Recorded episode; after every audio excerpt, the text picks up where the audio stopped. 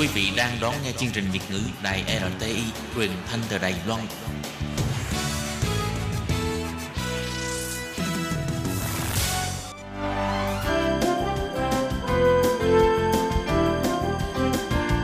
Xin mời quý vị và các bạn đến với chuyên mục Nhìn ra thế giới.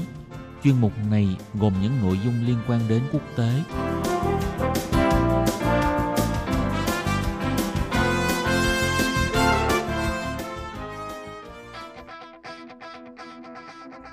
Tường Vi xin chào quý vị và các bạn. Chào mừng các bạn trở lại với chuyên mục Nhìn ra thế giới để nắm bắt được những thông tin và sự kiện chính trị quan trọng đang xảy ra khắp năm châu. Nội dung của chuyên mục ngày hôm nay bao gồm những thông tin như sau.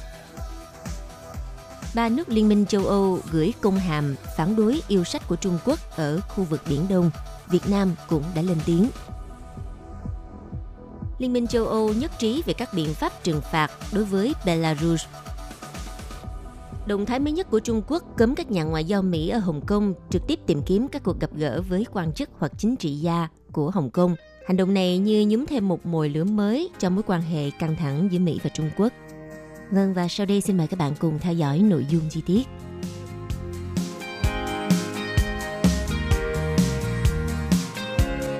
Thưa các bạn, trước những yêu sách ở khu vực Biển Đông thì Việt Nam cho rằng các nước cần chia sẻ nguyện vọng và mục tiêu chung về việc duy trì ổn định và thúc đẩy hòa bình hợp tác phát triển ở Biển Đông.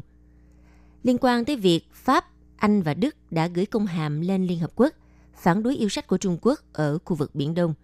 Người phát ngôn Bộ Ngoại giao Việt Nam bà Lê Thị Thu Hằng khẳng định lập trường của Việt Nam về các vấn đề liên quan tới Biển Đông là nhất quán, được thể hiện trong nhiều dịp khác nhau – Bà nói, Việt Nam cho rằng các nước cần chia sẻ nguyện vọng và mục tiêu chung về việc duy trì ổn định và thúc đẩy hòa bình, hợp tác và phát triển ở Biển Đông. Để thực hiện điều này, việc tôn trọng trật tự pháp lý trên biển và thực thi đầy đủ thiện chí trách nhiệm công ước của Liên Hợp Quốc về luật biển năm 1982 là thiết yếu. Người phát ngôn của Bộ Ngoại giao Việt Nam cho biết, Việt Nam hoan nghênh lập trường của các nước về vấn đề Biển Đông phù hợp với luật pháp quốc tế và chia sẻ quan điểm như đã nêu trong tuyên bố dịp Hội nghị cấp cao ASEAN 36 được tổ chức tại Hà Nội tháng 6 vừa qua. Theo đó, Công ước của Liên Hợp Quốc về luật biển năm 1982 là khuôn khổ pháp lý điều chỉnh mọi hoạt động trên biển và đại dương. Với tinh thần đó thì Việt Nam mong tất cả các nước, bao gồm các nước đối tác ASEAN, sẽ đóng góp vào việc duy trì hòa bình, ổn định, hợp tác tại Biển Đông, giải quyết tranh chấp thông qua đối thoại cùng các biện pháp hòa bình khác – phù hợp với luật pháp quốc tế vì lợi ích chung và phù hợp với nguyện vọng của các nước và cộng đồng quốc tế. Người phát ngôn Bộ Ngoại giao Việt Nam nói thêm, một lần nữa xin khẳng định Việt Nam luôn đóng góp tích cực, có trách nhiệm vào vấn đề này. Vào hôm ngày 16 tháng 9, Pháp, Đức và Anh đã gửi công hàm lên Liên Hợp Quốc với tư cách là thành viên của Công ước Luật Biển năm 1982 nhằm phản đối yêu sách của Trung Quốc ở Biển Đông – các nước đều cho rằng tất cả các yêu sách trên biển ở Biển Đông cần được giải quyết hòa bình theo các quy tắc và quy chế của Công ước Luật Biển 1982. Với công cụ và quy trình hòa giải như được cung cấp trong công ước, ba nước Anh, Pháp, Đức cho biết không có lập trường riêng trong các tranh chấp chủ quyền lãnh thổ ở Biển Đông. Bên cạnh đó thì công hàm này cho biết đây là lập trường pháp lý lâu dài của ba nước – phù hợp với tất cả các lập trường mà Pháp, Anh, Đức đã tuyên bố trong quá khứ, cả song phương cùng nhau với các nước khác của Công ước. Với tư cách là thành viên của Công ước Luật Biển năm 1982, Pháp, Anh, Đức tuyên bố tiếp tục ủng hộ và khẳng định các quyền và quyền tự do theo Công ước và đóng góp vào thúc đẩy sự hợp tác trong khu vực như đã được nêu dưới Công ước năm 1982.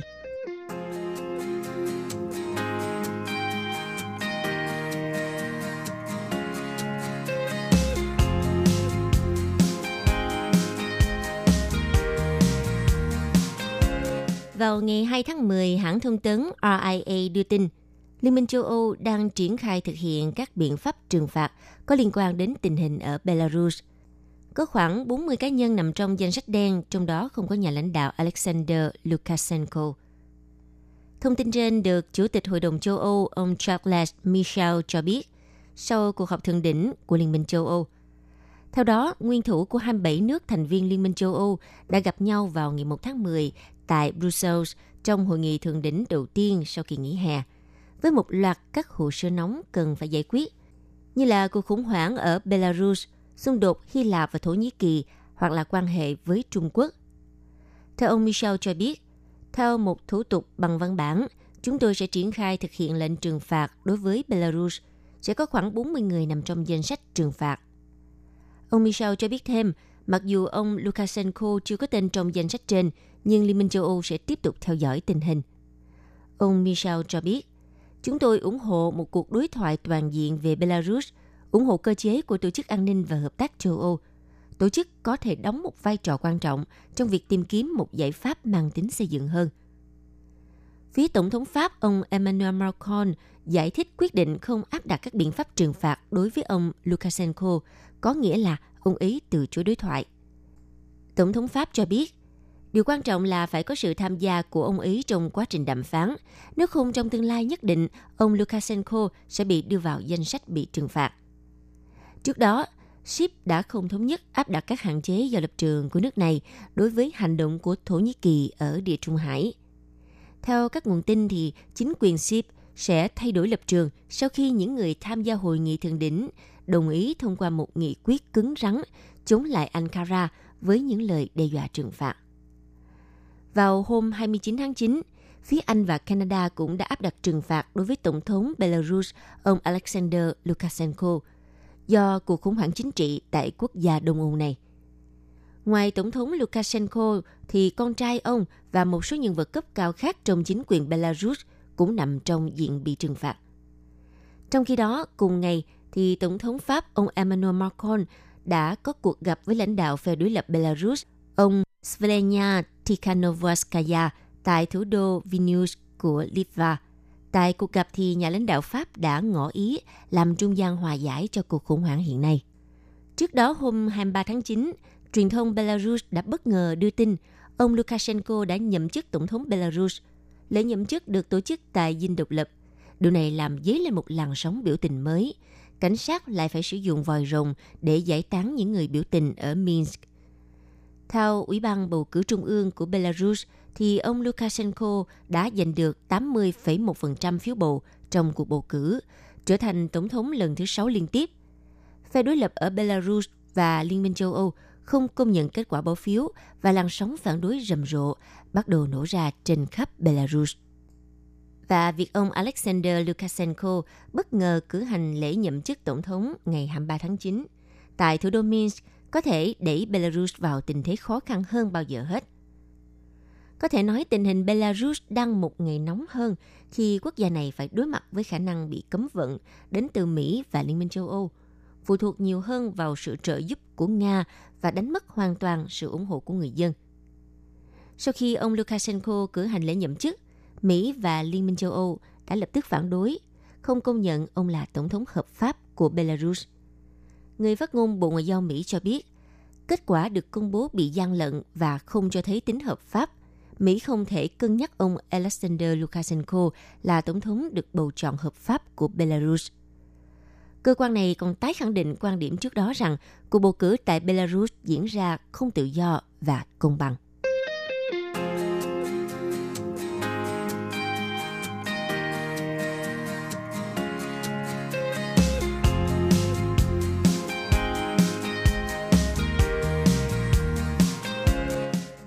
Vào ngày 28 tháng 9, một động thái mới nhất của Trung Quốc, Trung Quốc đã cấm các nhà ngoại giao Mỹ ở Hồng Kông trực tiếp tìm kiếm các cuộc gặp gỡ với các quan chức hoặc là chính trị gia của đặc khu này.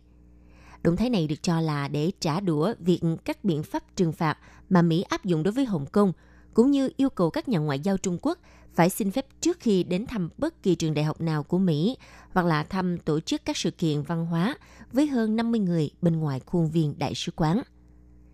Hãng South China Morning Post đưa tin, theo lệnh chính thức của Bắc Kinh, các nhà ngoại giao Mỹ phải được sự chấp thuận của Văn phòng Ủy viên Bộ Ngoại giao Trung Quốc cho bất kỳ cuộc họp chính thức, riêng tư, xã hội và họp qua video, cũng như các cuộc họp với bất kỳ tổ chức, xã hội giáo dục công hoặc tư nhân nào của Hồng Kông và nhân sự của tổ chức đó. Một tài liệu mà hãng South China Morning Post trích đăng còn à, nêu rõ ràng rằng quy định mới này được đưa ra sau khi lãnh đạo đảng tự do ủng hộ doanh nghiệp của Hồng Kông, ông Felix Chung Kokban, được thông báo rằng tổng lãnh sự Mỹ tại đặc khu bị yêu cầu phải có giấy phép mới được gặp ông.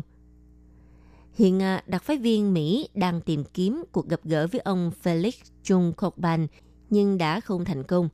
Một nguồn tin khác khẳng định, hồi đầu tháng 9, ông Felix Chong Kopan đã bị văn phòng ủy viên Bộ Ngoại giao Trung Quốc tại thành phố gọi đến và nói rằng đây không phải là thời điểm thích hợp để ông gặp đặc phái viên hàng đầu của Mỹ. Ngoài ra, chính quyền Bắc Kinh cũng yêu cầu Tổng lãnh sự Mỹ tại Hồng Kông, những người kế nhiệm ông hoặc là bất kỳ nhân viên nào làm việc thay mặt ông phải được sự chấp thuận của văn phòng ủy viên Bộ Ngoại giao Trung Quốc tại Hồng Kông trước khi đến thăm bất kỳ cơ sở chính quyền địa phương nào của Hồng Kông hoặc các cuộc họp từ những tổ chức này. Động thái của Trung Quốc được coi là sự trả đũa sau khi Washington hạn chế hoạt động các nhà ngoại giao Trung Quốc tại Mỹ. Hồi đầu tháng 9, Bộ Ngoại giao Mỹ đã yêu cầu các nhà ngoại giao Trung Quốc – phải xin phép trước khi đến thăm bất kỳ trường đại học nào của Mỹ, cũng như là đến thăm các tổ chức sự kiện văn hóa với hơn 50 người bên ngoài khuôn viên đại sứ quán.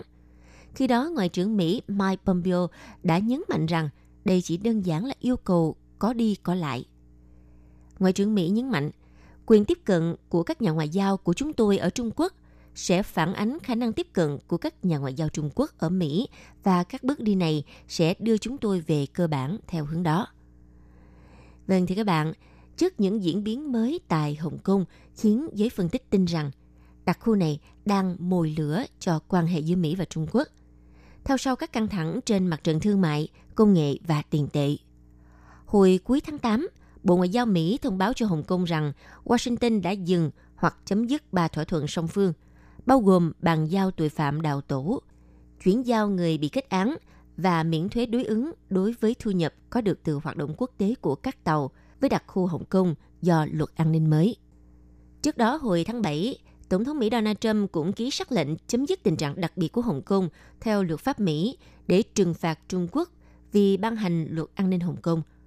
Đồng thời áp đặt các biện pháp trừng phạt trưởng đặc khu Hồng Kông bà Carrie Lam cùng nhiều quan chức của quan chức Hồng Kông và Trung Quốc đại lục. Do đó, những quy định mới từ Trung Quốc được cho là chỉ làm cho tình hình trở nên căng thẳng hơn. Còn về phía các nhà lập pháp và chính trị gia Hồng Kông, dù không muốn mất mối quan hệ với Washington, nhưng họ cũng không dám trái lệnh Bắc Kinh.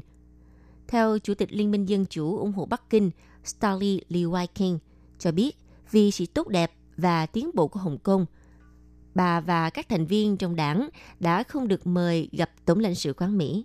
Bà nói, Do căng thẳng ngày càng gia tăng giữa Trung Quốc và Mỹ, chúng tôi có thể không thích hợp để gặp các nhà ngoại giao Mỹ tại Hồng Kông nếu các yêu cầu về các cuộc gặp như vậy được đưa ra và sẽ tốt hơn nếu gặp mặt khi mối quan hệ Mỹ và Trung Quốc được cải thiện. Còn Chủ tịch Đảng Dân sự Alan Leon Kakit thì à, lý giải làm sao tôi có thể báo cáo với văn phòng ủy viên vì tôi chẳng là ai cả. Nhưng nếu Tổng lãnh sự Mỹ yêu cầu gặp tôi, như một vấn đề tự bảo vệ, tôi sẽ hỏi ông ấy xem họ đã làm rõ điều đó với văn phòng ủy viên Bộ Ngoại giao Trung Quốc chưa. Tôi sẽ không đi nếu cô trả lời là không.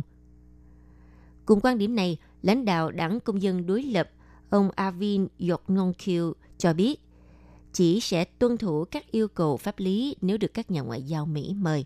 Và những người này đều cho rằng họ không thể nào làm khác được. Trong khi đó thì một số nhà lập pháp theo khuynh hướng dân chủ lại có phản ứng mạnh mẽ hơn.